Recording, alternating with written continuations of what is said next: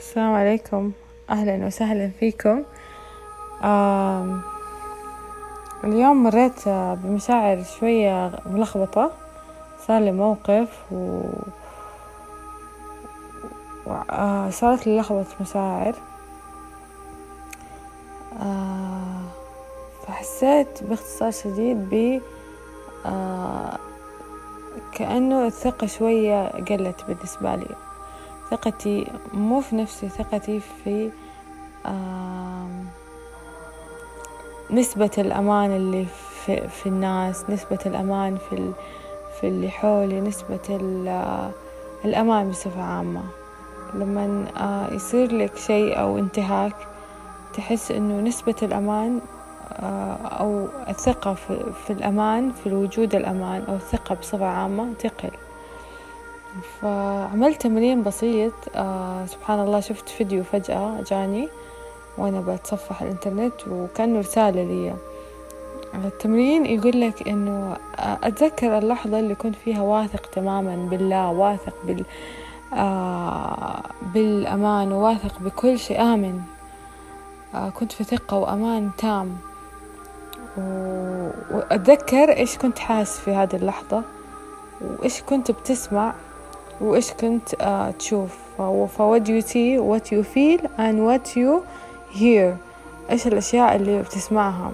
يعني وقتها ممكن تسمع الناس uh, كلها تثق فيك أو أو تحس بالأمان مع يعني حاس بالأمان وأنت قاعد وأنت رايح في وسط كورونا وعز المرض. كله تكون في أمان في ثقة وتكون في الأشياء اللي تسمعها دايما تكون مؤيدة للوضع اللي أنت فيه لأنه اللي أنت فيه الحالة اللي أنت فيها زي الرادار بتجذب كل شيء مماثل له فلو كنت في أمان حتجذب كل شيء آمن ولو كنت في ثقة حتجذب كل شيء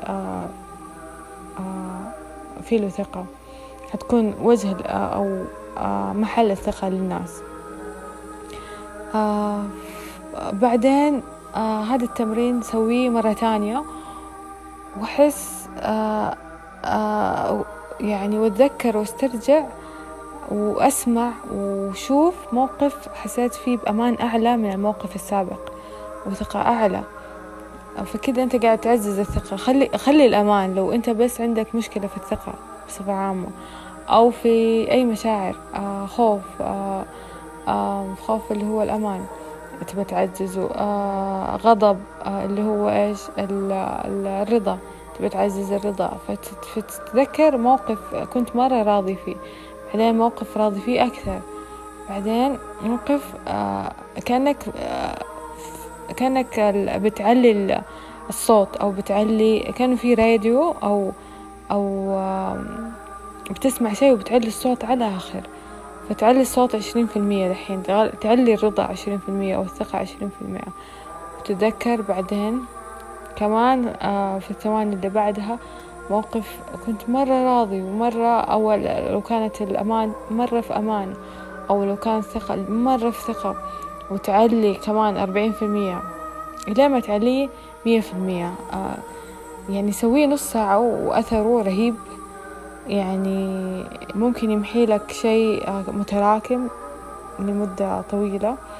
يغرس فيك الثقة للناس اللي ما عندهم ثقة. يغرس فيه الأمان للناس اللي حياتهم كلها خوف. يغرس فيك الرضا للي دايما معصبين وغضبانين. على حسب المشاعر اللي انت تبغى تبغى تتجلى أو تكون في حياتك. مشاعر جدا مهمة. إنه نعيش بسلام ونعيش باستمتاع ونعيش حالة آه نقدر آه نبدع ونعيش الشغف فيها ونعيش رسالتنا في الحياة. آه مشاعر تأثر على أفكارنا تأثر على أو هي نابعة من أفكارنا وتأثر على تصرفاتنا نحو الهدف نحو الرسالة نحو الشغف نحو حياتنا اليومية. ف بس هو ده اللي كنت أقول لكم إياه. تمرين جدا جميل أنصح الجميع يسويه. وقولوا لي لما تسووا إيش النتائج وإيش الفيدباك حقتكم. ودمتم بشغف دائما وفي أمان الله وحفظه ورعايته وإن شاء الله الله يديم عليكم الشغف والراحة والأمان والرضا والسعادة والثقة.